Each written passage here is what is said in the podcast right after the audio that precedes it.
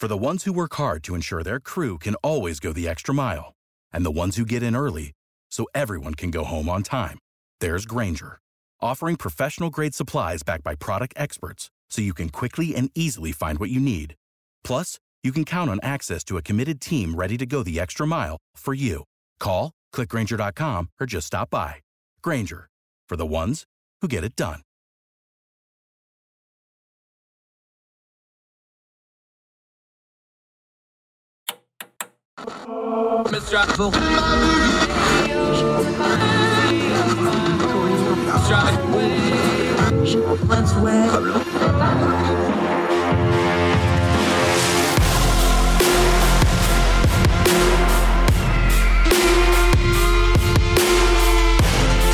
With your host, Andrew Donaldson. This is Heard Tell. Ah, Heard Tell Show. It's Monday, March the 7th. I'm thrilled to see you again. I'm Andrew Donaldson. Welcome back to Heard Tell. Uh, a lot going on. A lot happened over the weekend. We're going to get to a lot of different stories today, turning down the noise of the news cycle, getting the information we need. Also, going to update two stories that we've been covering before. Uh, back during the State of the Union, we talked about the burn pits, how that got buried under the shenanigans of rogue Congress people and the president's speech and all that mess. They actually passed some legislation about it. Go back, and we're going to touch into that. Also, touch up on another story Donald Trump's truth social media. Not going well. We predicted it wouldn't go well. It's going not well touch in on that story. At the end of the show, uh, we always try to end on an uplifting or a good note. How about a Ukrainian and Russian chef who have been friends for years using food to try to bring about awareness and peace and raise money for the victims of the conflict in London? That story from The Guardian at the end of the program. Uh, one of our favorites on our as our guest today, uh, Tod Kelly, a long-time long-form journalist, uh, one of the Ordinary Dash Times original fellows uh, one of the original League of Extraordinary Gentlemen that predated Ordinary Times. Uh, somebody who's been a mentor, somebody whose opinion I greatly respect, uh, a great observer of humanity. We're going to get some big picture views on a lot of the stories we've been covering, such as uh, Ukraine, uh, the war Russia has abused on them. We're going to talk a little bit of the State of the Union, going to talk about the state of politics and the state of culture with our friend uh, Tod Kelly, who we just love having on the program. We had him back on our New Year's special. It was a great episode. You're not going to want to miss him today. But first, let's start with this. Um, I took to ordinary-times.com and wrote something. And sometimes when I write, I'm more articulate, a little bit more thought out. I'm obviously better edited uh, because y'all know my grammar ain't the best sometimes. But in Ordinary Dash Times, uh, I wrote about how clarity comes through crisis. Uh, the piece is called With Crisis Comes Clarity. And I just want to read through it for you because it took a lot of stuff that I've been thinking over the last few days and weeks and compressed it and put it in a uh, concise manner. And I think that's the best way to cover some of this. So I want to just read you from this piece in ordinary-times.com. Uh, with crisis comes clarity. The comfort of being at ease has the downside of dulling the senses, slowing the reflexes, softening the mind. The absence of crisis, or the crisis being far enough away to be impersonal and of no immediate threat, is pleasing to the point of being an addiction, of a high to be chased and need to be met, and an altered reality that must be maintained at all cost. Of using technology not as a funnel of information from a big, big world, but as an umbrella to keep any unpleasantness from falling on your head like some unwelcomed existential rainstorm the immense privilege of technology to manifest not only the full depth and breadth of human knowledge and the live streaming of world events in real time, but also to filter and provide an off switch when that wider world becomes too much. With crisis, though, comes clarity. The folks to whom pillow shams not matching the curtains brings forth a violent rage of social media postings and demand for restitutions from the universe for the wrong done upon them might, just might, have a story or image or video or an anecdote they heard tell of folks who have lost everything, burned through their inane existence for just a brief moment. Lost everything from family and friends, both in separation and death, to their homes, their livelihoods, and then threatened with the loss of their country because an evil, powerful man they will never meet from far away deemed it to be so for reasons that they will never fully understand. Human beings who a week ago worried about dreams and goals and careers, sports, and the underappreciated daily minutia that fills up life from sunrise to sunset, find their thoughts replaced solely with the overwhelming and most basic human decision making process of fight or flight. The stark images of desperate people not only contrasts with the peaceful lives of others far away, but gives lie to the overblown angst of daily dramas, amplified by a lack of more pressing matters. But with crisis comes clarity. Words and phrases start to mean something very different, or more precisely, begin to mean what they should have meant all along before they were bastardized by convenience and social media trends. Terms like fight and struggle and protest so easily applied to anything at all that requires the slightest bit of effort, start to pale against the knowledge that far from buzzwords optimized for search engines, they are nomenclature for desperate acts by desperate folks desperate to live one breath more. The performative version of protest, the crisis of fighting as a virtue unmoored from whether there's a just cause or not, a struggle of choice as, as opposed to one thrust upon the innocent, wilts in shame as the onanistic pursuits they are or they should wilt in shame if such charlatans were capable of the sensation that keeps most functional adults between the lines of good public behavior. But with crisis comes clarity. The duly elected leadership of a people struggling for survival, doggedly defying the dictator who rigs elections, murders dissidents, and oppresses his own people, press, and followers, ought to bring into focus what is and is not proper leadership in a government. On the scales, such evidence demands a verdict against the politics that ask not who lead in a crisis, but who promises to give the right combination of constituencies the right amount of promises to obtain their financial and electoral support. We demand our elected leaders and institutions to be wholly reactionary to our whims of the moment, sensitive to the lightest breathed word of our longings. And then we wonder and marvel at why those same supposed bulwarks against the bad of the world flinch at the mere hint of crisis. The seemingly regularly occurring habits of voting for the highest office, not on the merits of the candidate, but on which one would be the lesser of various and sundry bad choices. The unspoken and conceded point that picking between the lesser of the two bad choices always results in picking something lesser, and then empowering that lesser with the trappings and power of office, which perpetuates and empowers the lesser thing until it becomes the norm. Thus, a free people meanders and justifies their own ever lowering standards, all the while wondering just what in the hell happened and whose fault it is. Probably why they don't allow mirrors in the voting booths. That level of reality might just be dangerous. But with crisis comes clarity. We realize the great evils that envelop the world from time to time are usually preventable, but rarely prevented. That today's crises were yesterday's shoulder shrugs, last year's scoffs, and the last decade's unthinkables that the lessons of life that go unlearned always, without exception, eventually educate, whether we like it or not. That reality isn't as easy to ignore as resetting the filters on our social media. That our umbrellas of privilege won't hold up under the steel rain of a madman's unwavering ambition to kill and conquer and control. That the impersonal problem of today, if left unattended, will become the very personal pain and struggle of tomorrow. With crisis comes clarity. What will this crisis show of us? That's me writing in ordinary-times.com. We'll have more Heard Tell right after this.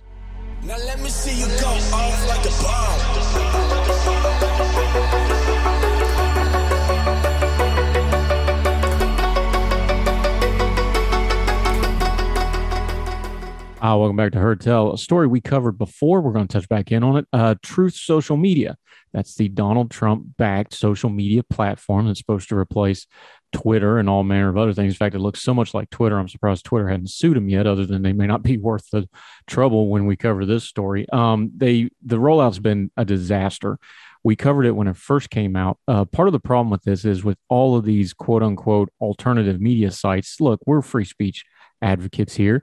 Uh, anybody that wants to start a company, fine, go for it. God bless.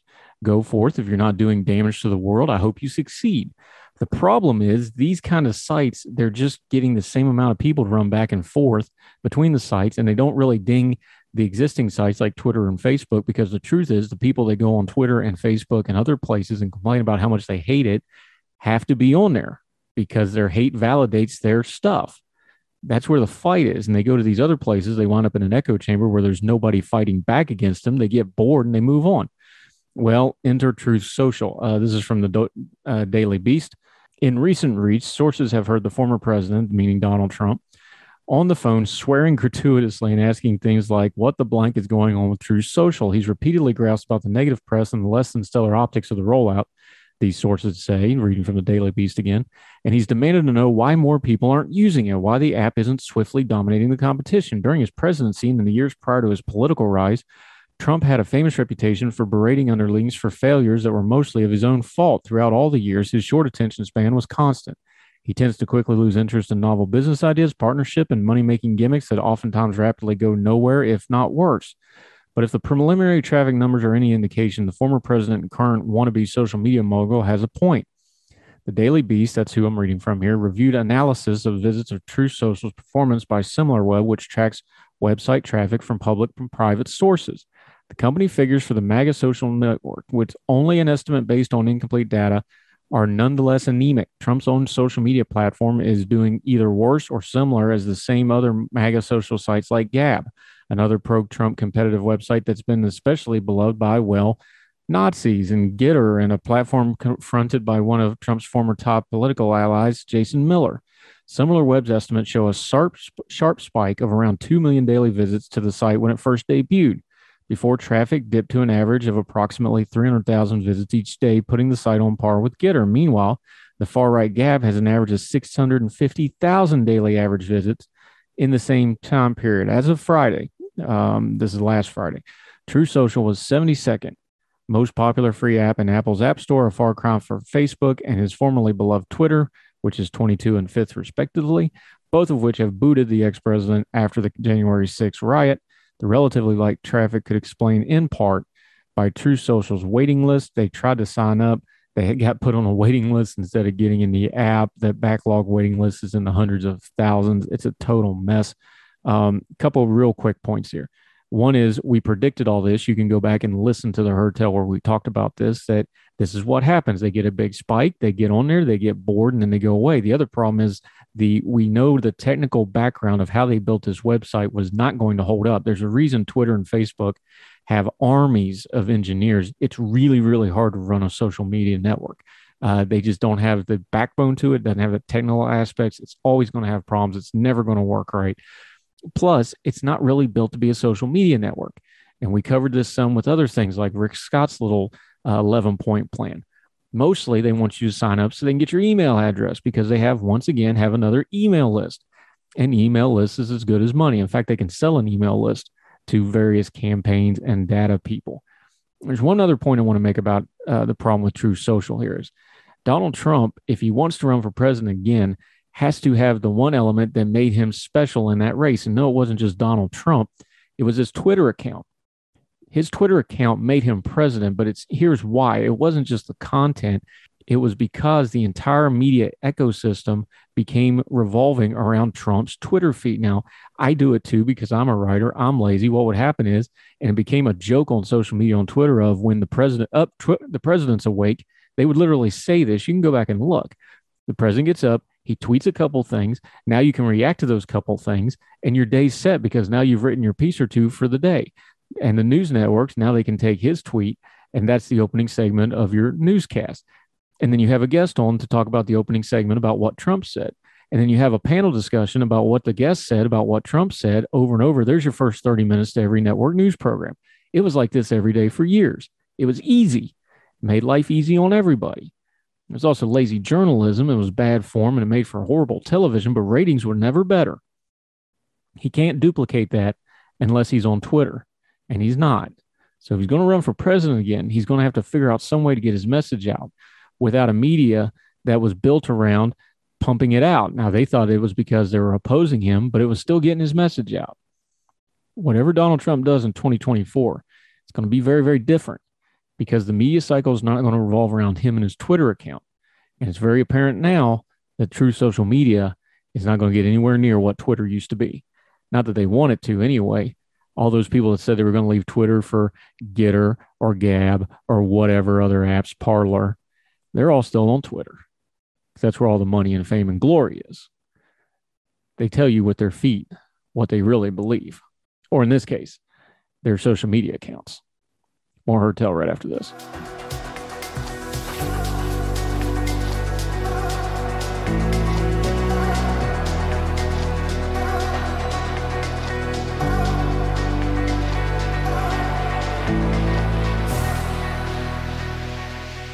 Hi, welcome back to Heard Tell. One of our favorites. Haven't talked to him this year because he was our New Year's guest on our Blowout Spectacular, where he was the whole episode. Oh, because right. he's yeah. just he's just that important. Tod Kelly, long time long form journalist, writer, producer of a great show out in the Portland area that is now up and running. You need to go find it. Seven Deadly Sins, and Ordinary Times OG in good standing. Sir, how are you today? I'm excellent, Andrew. How are you doing? I'm thrilled to talk to you. First thing I just want to ask you because I always appreciate your big picture perspective on things. You've been a writer, you're a journalist. You I kind of tell people you're an observer of humanity at this kind of stage of your game. Um, and I mean that as a compliment. Um, no, that works. Yeah. the the events of the last few days and everybody's talking about you know this changes the world order and this is a momentous moment in history and this will set up the next generation i think all of that's true to various degrees but we don't know what degree how has it hit you because you know we have a war of aggression we have a massive shooting war we have armies in the hundreds of thousands moving this is stuff most of us have not seen in our lifetime how has these events kind of hit you You know, at the sort of at the risk of saying something I shouldn't, I am not a foreign policy expert. Like I know almost nothing. Um, and so if I'm being honest, most of how it hits me is what I'm seeing domestically. Um, in terms of what is going to happen internationally, I will tell you, I have no idea. Um, and I feel confident that nobody else really does either. Um, and so I think what I have been more interested in watching is um, how it's all gone down here in the United States. I I think for the first time since maybe like 2016, I am having that feeling of domestically, well, I do not know what is going to happen next. Um, I certainly did not predict uh, the GOP and at least most conservatives turning on a dime on on Russia and Putin and really Trump. At least with this one thing, and I did I didn't foresee it. It surprised me. Um, I don't know if it will last, but as I say, for the first time in 2016, I don't know what's next for us domestically, and I I can't even hazard a guess. Is it interesting that I I think this is a good litmus test though of we have something so serious that it's just burning through a lot of the nonsense and you're Right. finding out really really quick um, the people who can dial it down when they want to you're finding the people who um, I know the term's overused but the, the people that it's just a business model or it's just the grifting and I know we overuse that but it's Right. still a good term and maybe some of them just assumed we were talking online some of them just assumed well everybody else in the world's grifting because i'm grifting and that's all of a sudden him like oh no these bad people are serious about this stuff. Yeah, i i think some of this is actually starting to burn through and and some folks that have kind of been on the wrong side of things maybe this is a moment of clarity of like okay at least on this one thing maybe i need to take a step back and reevaluate a little bit. Well, that and that's the hope, isn't it? Um, I think we've all, those of us who are online, like I think we've seen a bunch of this where um, when things were first happening uh, in Ukraine, um, and everybody started being surprised by how well they were holding up. You still saw people who were trying to find a way to work pronouns into that narrative, um, who looked, you know, obviously ridiculous. Um, and I think so. I think there are two ways that this could possibly go. And one is what you're saying that people are sort of being reminded of what their deep values are, what their core principles are, and they're getting back to them. And with any luck at all, they they'll stay there. And we'll we'll go back to having sort of that we disagree, but everybody's sort of grounded in principle. Um, I think the other possibility, which I think is just as likely, unfortunately, is that it's more a reflection of a complete lack of foundational principles. That everybody switched sides on the Ukraine super fast as the wind was blowing, and then potentially they'll drift back to where they were as soon as this is over like maybe the what I hope it's not like to give like the best analogy I can give is I hope it doesn't end up being like January uh, 6 of 2021 where you remember there was that period of about a month where everybody on both sides sort of this is bad this is wrong this is not who we are. But that didn't last. And i'm hoping that this with the ukraine lasts. I i don't remember seeing this much positive energy about democracy and the forces of good and standing up to evil uh, as i've seen this weekend. I don't know how many years.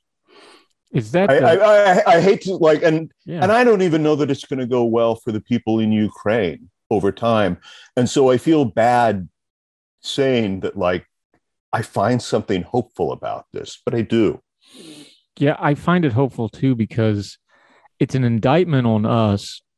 We were I was talking about it this way. This this is part of the American privilege is that we get to pick and choose our problems but it really does and it's an indictment to us but it's just the truth when we see evil we do tend as a nation to rise to it historically and there was a lot we we just spent a couple of years debating of well could we rise up to a world war ii moment could we are we still that kind right. of a country i'm going to be optimistic here i think we have an answer to that that the, by far the vast majority of at least americans and even the world and europe they've got an evil they're facing now and almost all of them, and some of them it took them a day or two, they're responding to it and recognize it. And I think this is a big positive to a question that we in the commentariat have been kicking around for a couple of years. Yes, the answer is right. yes, we can stand up to an evil.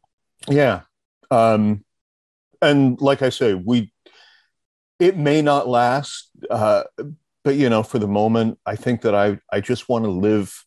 I just want to live in this moment where it feels like everybody except for one country, is kind of standing up and doing the right thing, or at least, you know, not standing up and doing the wrong thing. Um, it it is greatly heartening to me. Talking to Tod Kelly, I almost said our Tod Kelly because that's his Twitter handle, but you need to be following him because he has great wisdom for all of us. Um, something in your largesse as a as a longtime journalist, though, I, I think this also cut into how we consume media in America because all of a sudden the commentary and the panel shows just don't seem quite as important. And I know, look, I'm already one of those people. I get a lot of overseas news anyway because I just can't right. stand network news in America. I've I've talked to a lot of people and I've seen a lot of people that I don't have contact with. They're all saying the same thing. Is like, hey, where do I get a good news feed? Where do I get good information? this has definitely been a technology event. It's been a world event because it's being live streamed from the people involved in it. Is this going to be a clarifying moment in American media where we start going, okay, the old method of covering these live events is different because everybody's a journalist now and everybody can go get their media. Do you think the the national media and the network media has a moment of, wow, we're kind of getting bypassed on one of the biggest stories in decades? No, I wish, yeah, yeah, I wish that were the case, but I think we're going to continue to see the same pattern that we have, um, where the vast majority of uh, what refers to itself as the news media is, in fact, simply an entertainment vehicle that's designed to make money, um, and a very small uh, subset of the news media is actually journalists and investigative journalists uh, doing day to day leg and grunt work. And I, I don't see anything that's going to change that because, you know, basically because that's the way that capitalism works. Um, and that it is very expensive comparatively to go out and produce real journalism and it doesn't sell as well as the cheap stuff you know, where you have a couple of talking heads on and yell at one another. Like that costs nothing to produce other than, you know, the salary of your host. And so I think that is going to be the dominant news media for a very long time. Yeah, the uh, we joke about it, but you have the opening segment, and then you have the guests to talk about the opening segment, and then you have the panel discussion to talk about the guests talking about the opening segment. There's your first thirty minutes of every news program right there. Yeah, and I and I think what we don't like I don't think this gets pointed out as much. I know that we I think we've talked about this before, but um most of the people who are on the panel are there to sort of draw eyeballs. Almost nobody is an expert on what they've all gathered to talk about. Um, almost nobody has any kind of special insight. Um, but that's not, but people don't, you know, it's not something I don't, I think that people come to with the expectation that they are going to get a deeper understanding. I think that they come either to be entertained or to have a particular uh, idea that they would like to have reinforced, actively reinforced. Yeah, it turns into a funnel really quick. It, right. it, was one thing we've tried to do, and and not just our little program. We do it at Ordinary Times too. It's like, you know, what a concept. If you have a science question, go ask the science expert. If you got a cybersecurity right. question, and and the panels and i'm not knocking them i'm just picking them but the network news programs like a cnn it's the same seven or eight people on every panel for every subject no matter what it is yeah. And all due respect to them i'm sure they're fine people with fine insights but when you have the same you know how this works you produce shows. When you have the same eight people in the same green room over and over and over again there's going to start being some yeah there's going to start being some group think in there somewhere just because human nature is undefeated isn't it? Yeah, I mean, there's that mo- classic moment from a few years ago where Anderson Cooper, who I genuinely like, like he seems a really likable guy, but there was that moment where, and you probably remember this, where he was interviewing Jeffrey Lord about something, um, a, who is a regular guest and a friend of Donald Trump's, and at one point, of, Cooper sort of breaks down and says, you know, well, of course you're saying that, like you're like you're just a shill. You just repeat whatever Trump says. You you, and the question that I couldn't understand why he was not asking himself was like, well, why do you have him on every other day? Like, if he has nothing to contribute, why is he a regular guest of yours?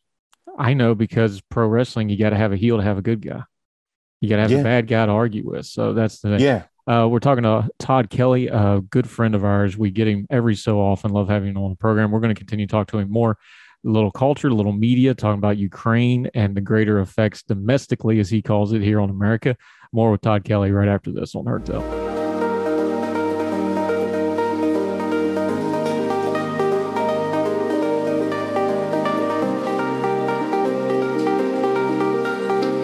Hi, welcome back to Heard Tell, talking to our buddy Tod Kelly, getting a little bit wider perspective on stuff. All right, I have my own opinion on the State of the Union.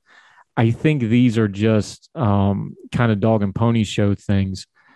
Have, have we kind of kept some traditions in our politics that just don't fit anymore? I know you get a, you know, it's going to get a 20 rating or whatever on TV, are there certain traditions like this that have just kind of outlasted their prime and we just kind of keep doing them out of habit and never stop to go what are we actually accomplishing here yeah um and you will know this more than i do because you haven't uh you have the legal background but is the state of the union that's constitutionally required is it not Yes, and it was a report until the uh, I right. forget which president started, but yeah, you could write a letter and do this, and you'd be good. Yeah. It's just a it's just a report to Congress from the executive. Yeah, um, I, I guess I don't understand the point of it, um, or at least I don't understand the point of it except with certain presidents. Uh, I think that there are certain presidents who are particularly good orators who have very specific messages that they want to get out not to Congress, but to the American people. Um, and they're good at. I thought Reagan was good at it. I thought Obama was good at it. I thought the elder Bush was really good at it when they needed to. Um, but then there's a but does it need to be the State of the Union for them to do that? I don't know that it does. And I and I, I have to be honest with you. Um, I don't think I've watched the State of the Union address in close to 10 years. Yeah. And I teed it up to get to this question for you, though, is I think the thing that's changed the most about the State of the Union is we see the president every day. We right. see the president at the top of every news hour. The nationalization of the media, which is something you can speak to because you've watched it happen and you've talked about it at length and you've wrote about it a lot over the years the national nationalization of the media is always going to gravitate towards presidential politics because that's the national symbol for everybody. That's the one thing everybody's right. got one, the same president, right? We all have right. different congressmen and senators. We all got one president. I think the media environment and the social media environment, we we have the president in front of us 24/7 now. I think it's just kind of changed how we see the State of the Union. So now the pageantry of it and the pomp and the circumstance and the the sit down, stand up, fight, fight, fight, choreographed clapping for the laugh lines and all that sort of I think it just lands really weird for an American people who sees the president all the time now. Yeah, and I think that it creates uh I think it further creates a sense of cynicism among sort of the voters because um, I mean, we all know it doesn't matter how good or bad everything is going at the moment. We all know that whoever's president is going to get up and say everything is fantastic. And again, we don't like things could be going fantastic. And we know that immediately the other side is just going to start explaining how terrible everything is. That it, it doesn't seem like nothing about the State of the Union seems genuine or honest, except, as I said, in those moments where I think somebody is really trying to, has a very specific message that they are trying to get out and use that. Um, I think it is largely not taken seriously by voters. Tom and that's not good. No, it's not good, and cynicism is bad. And, and yeah, but cynicism is a two way street. It's it's the government's fault, and it's partially our fault too. Talking to Tod Kelly about these things. All right, it's an election year. Um, I I I wonder though.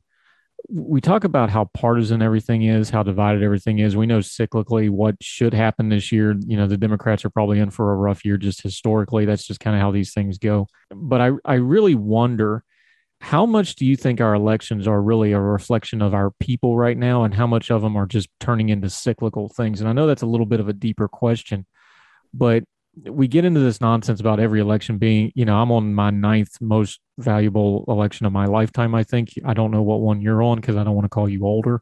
Um, but we I just keep, very much older yeah. Yeah but we just keep talking about this over and over again and it's like there's so much gridlock right now. A lot of this is just kind of habits and cycles and stuff like that more so than actual trends and then we try to read trends into them does it feel like that to you sometimes?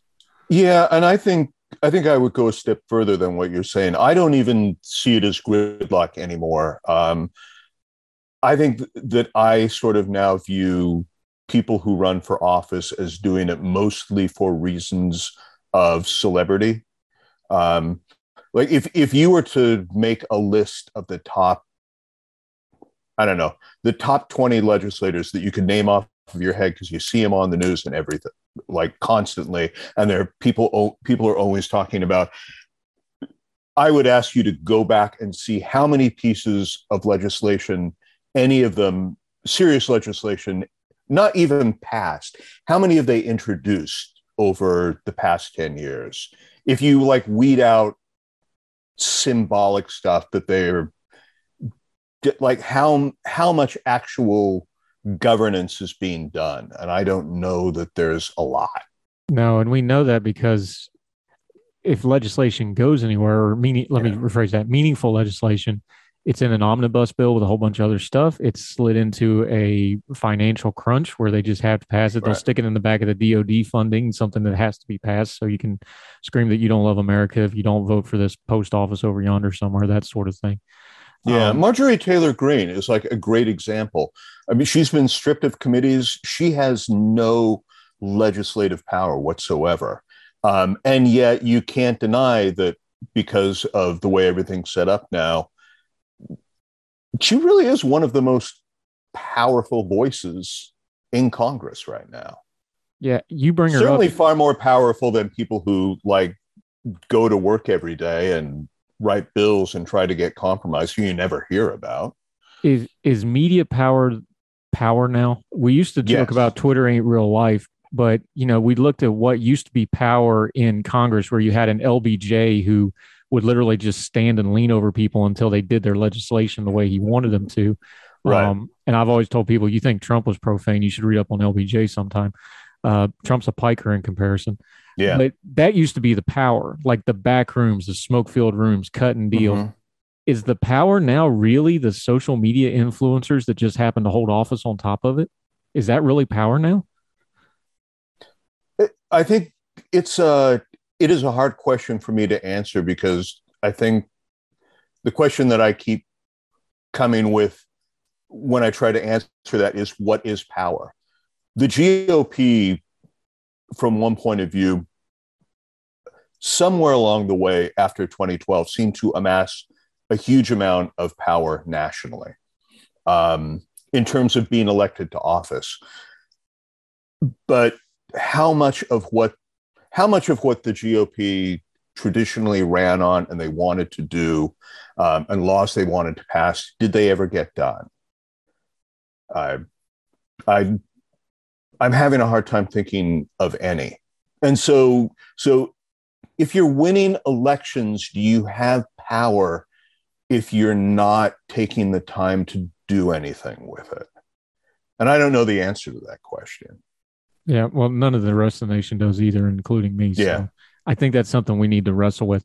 You brought it up, so I'm going to go there on Marjorie Taylor Greene. Um, okay. We know what she did. Uh, CPAC was in Florida. That means uh, Fuentes and his knuckle dragging morons had their their hate fest in conjunction with CPAC because they follow around all the big conferences and have an adjacent. We know she attended. She took picture, multiple pictures with them all together. Uh, Representative Gosar out in Arizona has also spoken to this group. This is a straight up hate group. Um, they're Holocaust deniers. They're I hate using this term because I think we we overuse it in the broad spectrum of prejudices, which is ignorance and fixable, and this is an evil, wicked thing. But they are racist. They're they're not really hiding it. Yeah. Um, what do we do here? Because I I get annoyed. I put it out on Twitter. I'm like, she needs to be expelled from Congress. Congress has a mechanism, two thirds vote, and they're expelled. That's a very high bar. Right. And I just get person after person after person like, no, no, no, that that supports the will of the voters. That's I'm like, you don't want the precedent. They could throw you out for saying something. I'm like, no, no, no, it's two thirds, man. Do you know what it takes right. to get two thirds? You can't get two thirds on the naming of a post office nowadays. Right. Um, I'm just shocked I guess I shouldn't be as hard and as cynical as I get accused of being. There's validity to the accusation. How in the world is this person in Congress? How how is Gosar, who's even who may literally be losing his mind if you go listen to some of the clips of what he's saying? How are these people in power and Congress hasn't ejected them? I know the answer is partisan politics. Is is it the the wider country just doesn't really realize who these people are? what is it? Because it just befuddles me that these these unworthy people hold office. So yeah, one of two different possibilities, and one possibility is that people simply aren't paying attention, um, and they don't know who these are, and they're not really interested in learning. I think the other possibility that I don't think that we should dismiss out of hand is that voters know exactly who Marjorie Taylor Greene and these people are and vote for her because of that. Is it the thing where it's um, they get to say the things out loud we don't want to say? Because I think there's quite a bit of that on social media. I know a lot of people like to couch terms, especially when it comes to racial stuff, comes to anti-Semitic stuff. Is there just yeah. an element of that where they may not even be completely true believers in the in the hatred part of it, they just like people who get to say things they're forbidden from saying. I think that there's some of that. I also I don't think you should ever discount on any side of the political fence um, the power of uh, attempting to build coalitions against a capital O other.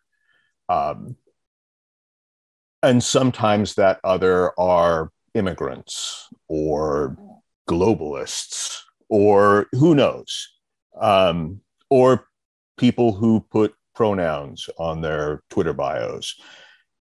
I let's put it this way. Back when I used to write for Ordinary Times, one of the things that I used to write about a lot was people in the GOP needed to stop saying certain things because if they didn't, their voters were going to vote them out of office. Um, and I firmly believe that. But what I have seen over the past 10 years since then is that the more things like that certain politicians say, the more votes that they get. And I there are places I don't want to go with that knowledge because I don't want to reach the conclusions that I might get, but I can't deny that I've seen that.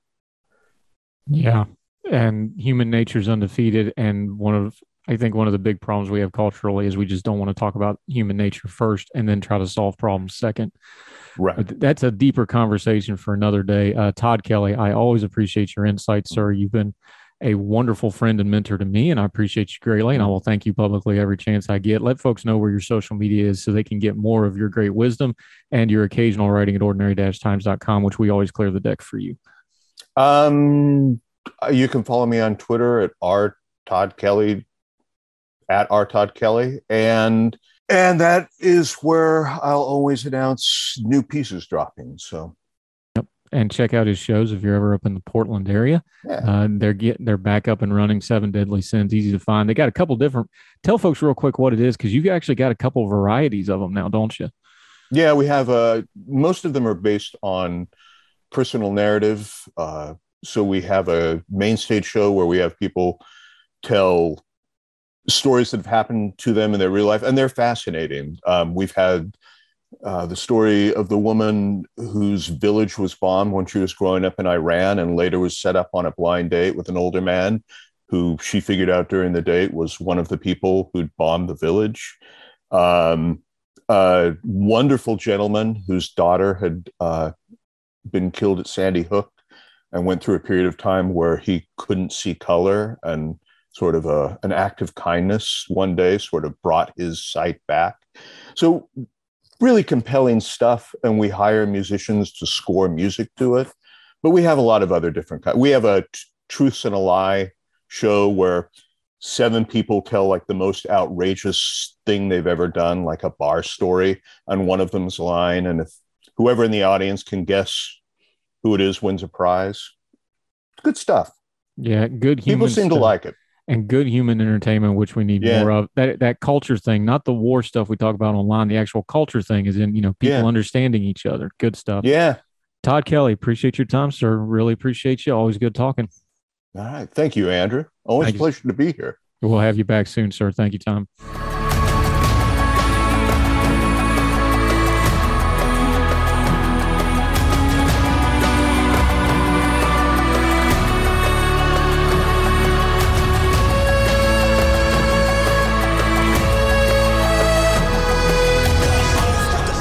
Uh, welcome back to Heard I want to touch in on a story. Uh, I got a little fired up over the burn pit stuff from the State of the Union. Number one, because it got big-footed by all the partisan politic nonsense, and nobody actually talked about the issue because we were too busy talking about Nancy Pelosi's reaction and the president talking about his son and the idiot congresswoman standing up and deciding to make a show out of it at that particular moment. I'm still upset at her. We'll talk about that some other time. But on Thursday, the House did pass some burn pit legislation. It's important to go back and note this. Now, um, what they passed is not going to be the final revision of this bill. The Senate has already passed a version of the burn pit bill. Uh, this is just my opinion now. I'm going to tell you what my opinion on. I think the House bill was too broad, was too expensive, and didn't actually focus in enough. I didn't think the Senate bill went far enough. The Senate bill, all it did was basically extend the period of time people, veterans, could apply for benefits from five years after they uh, left the service to 10 years. That's still too narrow a window because a lot of these veterans, we're seeing it with the Vietnam veterans now, they don't file until they get into their advanced age or they get to their retirement ages. They need to get rid of that. They're going to put these two bills together in a reconciliation process. I know we talk about that with the budgeting stuff, but this is going to get reconciled as well. I'm hopeful that they will take the best of both bills and make a good bill here. Uh, they need to open up the window uh, to a longer frame, 20 or 30 years, or really in pe- perpetuity, that these veterans should be able to apply for these benefits. I think the price tag on the House bill was too high. I don't think it was so high that you couldn't vote on it because let's be honest, it's pretty hypocritical for them to complain about spending money on veterans when we spend money on over everything under the sun. But nonetheless, uh, the bill did pass the House on Thursday. I do appreciate the president bringing it up in the State of the Union, even though it got washed out of other issues. And we will watch closely to see what the final version of this important legislation is for our veterans. Keep an eye on that. Uh, make sure you lobby your congressmen and senators about that. If you care about veteran issues, don't just tweet you love veterans. Get on your social media, get on the phone, contact people, do something about it if you really care. More Heard Tell right after this.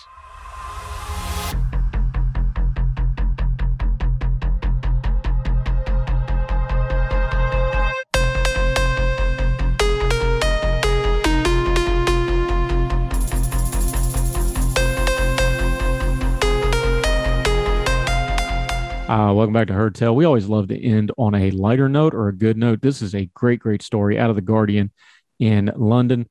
Um, Alyssa Timonishka, I'm going to mispronounce all these names. I'll just warn you up front, was brought up on a quote, beautiful diet of Ukrainian and Russian dishes growing up. She remembers her great grandmother, a Ukrainian Holocaust survivor who immigrated to Siberia following the Second World War, pounding lard and frying vegetables to make a hearty beetroot borscht. Uh, that's a Ukrainian soup.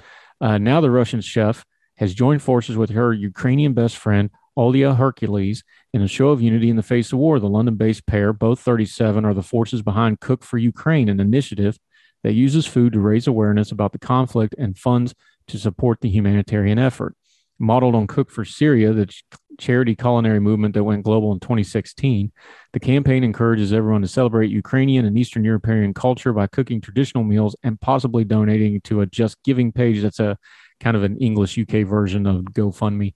Uh, the hope is that over cabbage pie, variant dumplings, again, I'm apologizing for the pronunciation here. My Slavic is not good, or Ukrainian challah bread, uh, dinners will be more likely to discuss the latest developments. Um, they may be inspired in turn to donate to the relief effort. Uh, there's items in this. You can go to theguardian.com. There's all the links in here. But down at the bottom, a wonderful little quote here said, quote, when you can put a relatable message forward with human faces and things people can physically relate to, like food, we're really hoping the message will get a lot more long lived and people will sustain their interest. It's an aim to get really close to people's hearts and stomachs. We fully understand that. That's why we do the Twitter Supper Club. Uh, do food, everybody got to eat. Universal brings people together, including a Russian and Ukrainian friends who don't want the war to tear apart their people. That'll do it on Heard Tell eh, wherever you're watching and or listening, whether it's watching on the YouTube channel or listening on any of the podcasting platforms. We sure do appreciate you. Uh, can't do the show without you because if you're not listening, we ain't got nobody to talk to. And we love the feedback. Been getting lots of it. Um, we went past 10,000 downloads on the podcast. The YouTube page is over 3,000 views. We're over 100 subscribers on the YouTube. Thank you so very much. Please make sure you're subscribing if you're listening. However, you want, you can subscribe more than one place. That'd be all right too. And if you really want to do us a favor, use a couple extra free clicks and share us on your social media. We don't pay for advertising here. It's all word of mouth and what we do on social media. You folks are finding it. We're going to keep working really hard. We have great guests lined up. We're going to continue to turn down the noise of the news cycle, talk to knowledgeable people, get to the information we need because what it's really about is being able to discern our times and what's going on around us and making good decisions about it we're going to be one of the most documented generations in history. What are they going to tell us? What are they going to say about us in the history books of how we met these crises? Let's keep the larger perspective and work on it together. That's what we're going to keep doing right here on Heard Tell. So until we do it again tomorrow, hope you all have a great Monday. We'll see you tomorrow for more Heard Tell, wherever you and yours are. We hope you're well. We hope you're well fed. We'll talk to y'all tomorrow. All the music on Heard Tell is provided under a Creative Content license from MonsterCat.com. Somos la máquina. For the ones who work hard to ensure their crew can always go the extra mile, and the ones who get in early so everyone can go home on time, there's Grainger, offering professional grade supplies backed by product experts so you can quickly and easily find what you need. Plus, you can count on access to a committed team ready to go the extra mile for you. Call Click Grainger.com or just stop by. Grainger, for the ones who get it done.